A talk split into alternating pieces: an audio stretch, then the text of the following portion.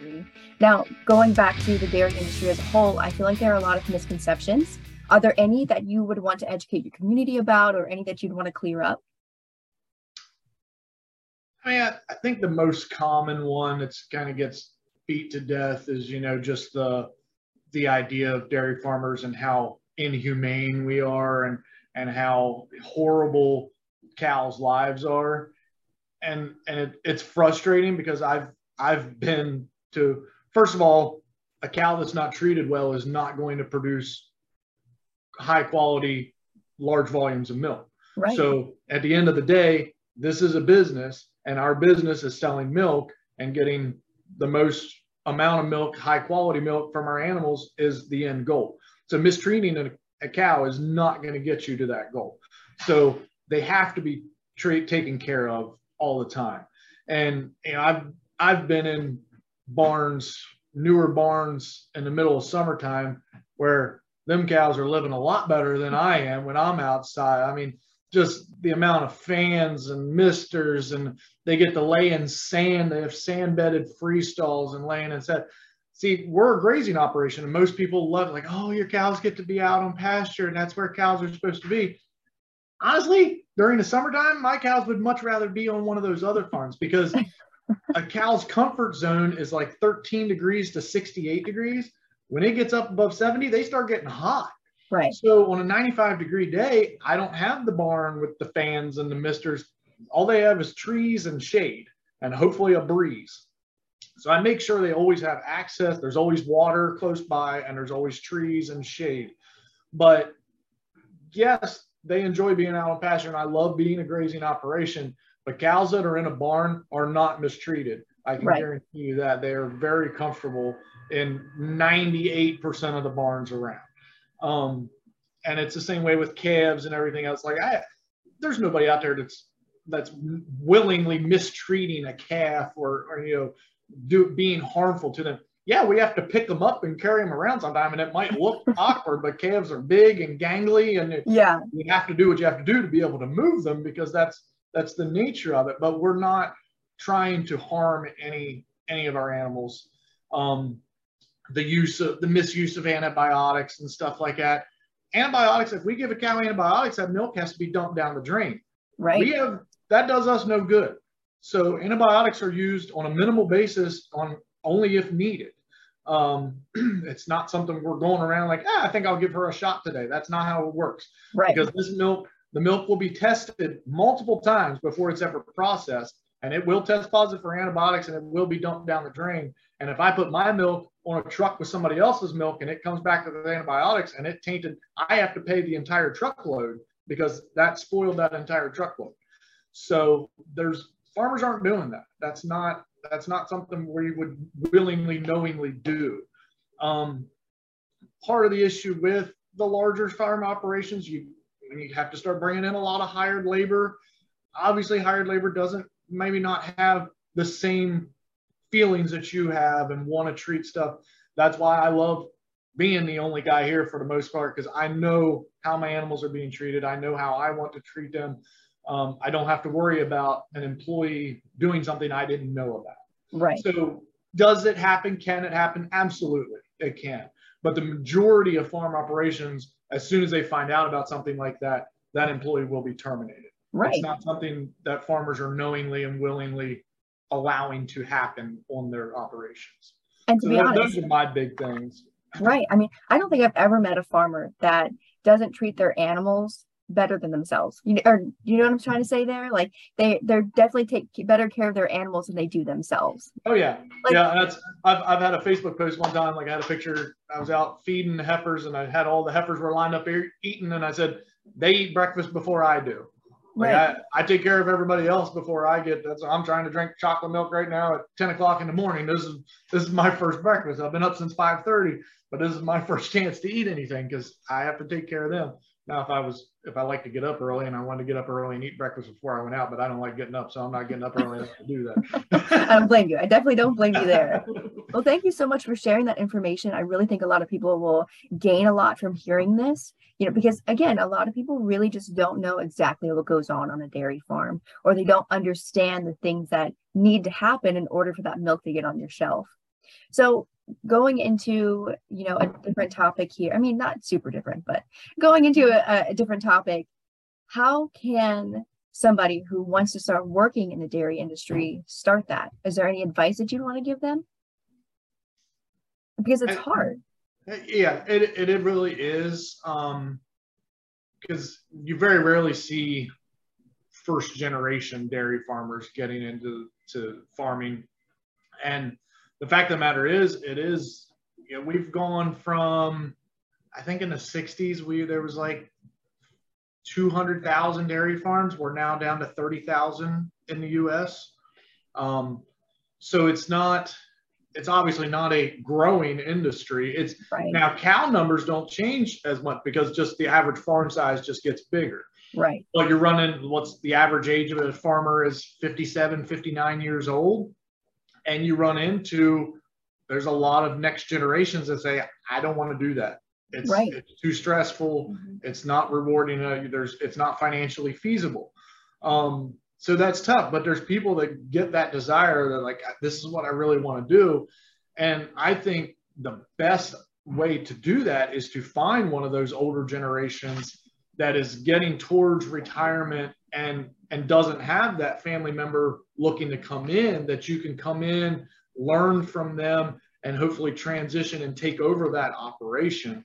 Um, i really think that's the easiest way to get in. Mm-hmm. um, there are other ways. If you can find a facility that's been that somebody is selling out and the facility is still in pretty good shape and you can get in. Finding a milk market sometimes is your hardest bet is just finding a co-op. There's there's there, it's not like there's too much milk and there's not a need for milk. Um, but you need to be in a location that they're willing to bring a truck to you. You're not, you can't be a small operation that's 30 miles from the next dairy farm and they right. don't, and they're just not willing to come out and, and pick up that milk, that amount of milk. So finding a location that is somewhere that um, you can find a co-op that's really willing to work with you. That's an important step. But it, it's trying to start from scratch and go to the bank and say, "Hey, I'm going to be a dairy farmer," it's not a whole lot of banks saying, "Okay, here's your checkbook." It's it's just not. It's it's tough. It really is. Oh, I'm sure. Absolutely.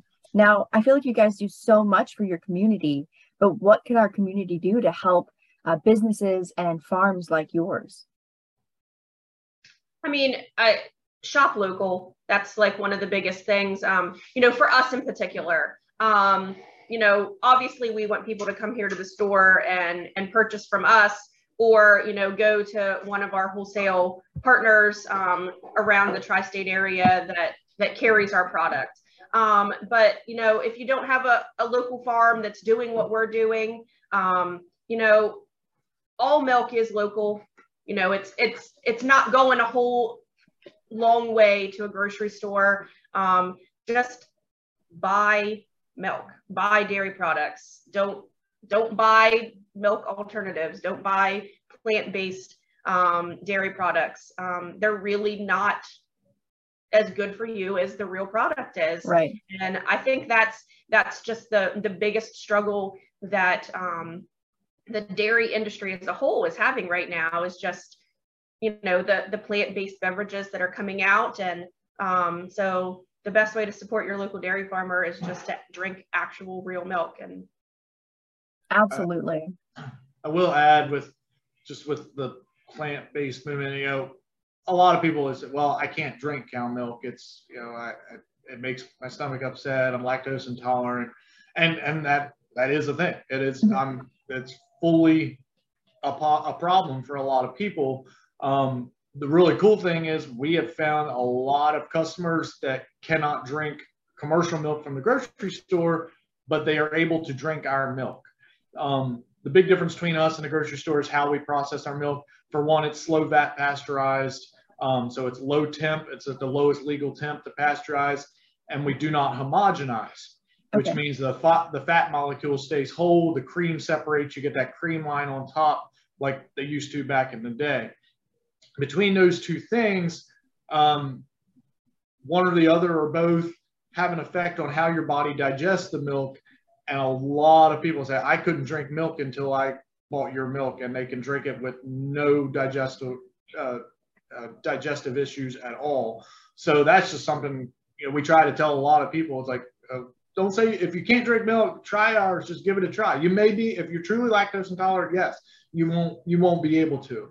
Um, but a lot of people have found out that they had they are able to, and they're really excited about it when they when they try our milk and find out they can drink milk again. So that's phenomenal. That's really exciting stuff.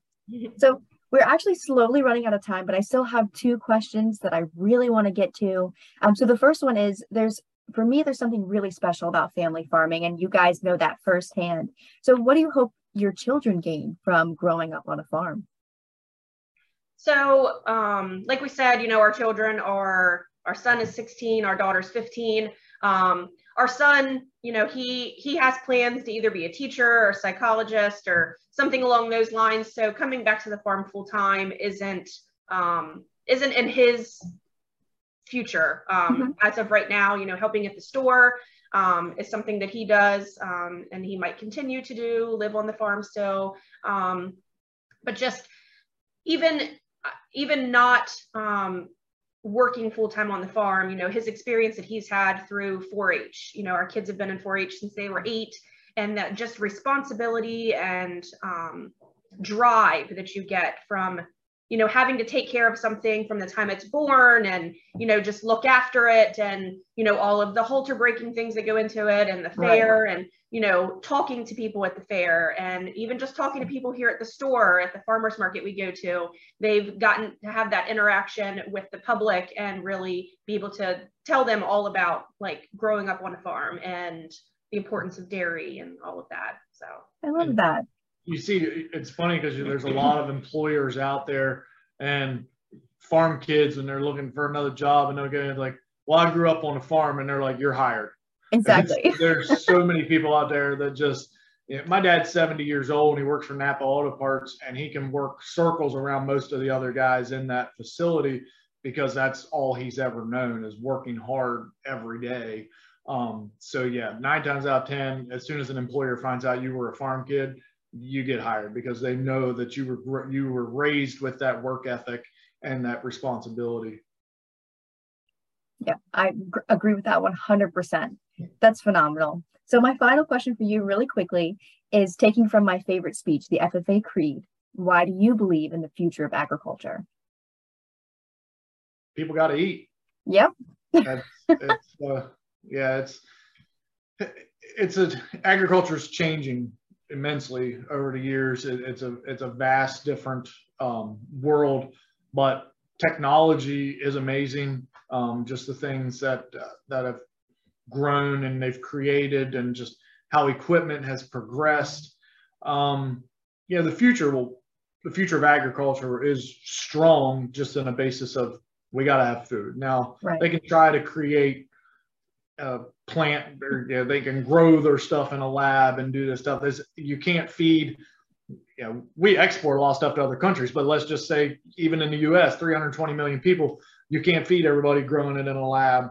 Um, and, and, there's in our area, it's a lot of houses and stuff, and there's fields here and there, but the middle country, I mean, obviously, is just thousands and thousands of acres of of crop land, and while there's fewer and fewer of us doing it, um, the technology grows and the equipment uh, capabilities grow. So we're going to keep farming. Um, I, I, I don't worry about the future of agriculture. I don't worry about it dying. It's it, it's ever changing. Um, it's frustrating a lot of times, um, but it it continues. It's been the same way forever. Um, sometimes the government likes to make it harder than it needs to be. I think sometimes if we would leave things alone a little bit and let the farmer, most of us know what we're doing for the most part.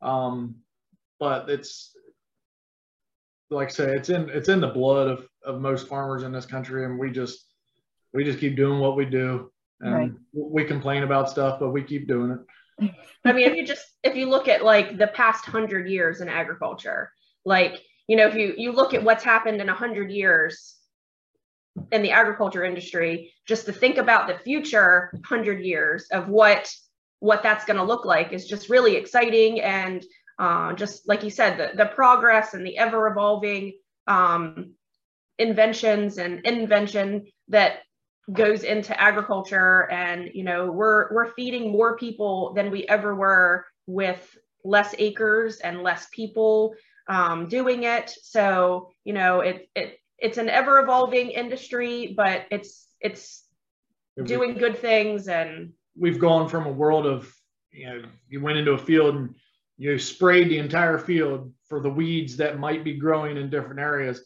Now we've gone now you have sprayers that use laser technology to figure out exactly where the weeds are and only spray them. Or you have drones and we're using drones to spot spray stuff. It, it's really amazing and here I am. I'm still pretty old school because I don't do any type of those operations, but I'm amazed by, I love watching that type of stuff and, and enjoying modern agriculture, even though I'm a little more old school in our style. Uh, but it, it's, it's really amazing. It's innovative and it's, you know, yeah. phenomenal to see that growth. So, and, and, and in the past, you, to be involved in agriculture, you had to be a farmer you had to be working in the dirt. You had to be milking cows. But with the innovations that have come, agriculture is such a huge industry that you don't have to be on a farm to be involved in agriculture. You can yes. be you know that technology person that's developing the the technology for these drones and these sprayers and that kind of thing so i think it's a huge opportunity for so many different types of people I say that all the time. Thank you so much for bringing that up. And thank you guys both so much for sharing your story and allowing us to sit down and talk today. I am so excited for my viewers at home to get all of this great information. So thank you so much. Thank you. Welcome. All right, guys, that is the end of our Farmer Friday interview for today. Thank you so much for watching. And of course, tune in next week. And as always, please remember to thank your farmers. Thank you, guys.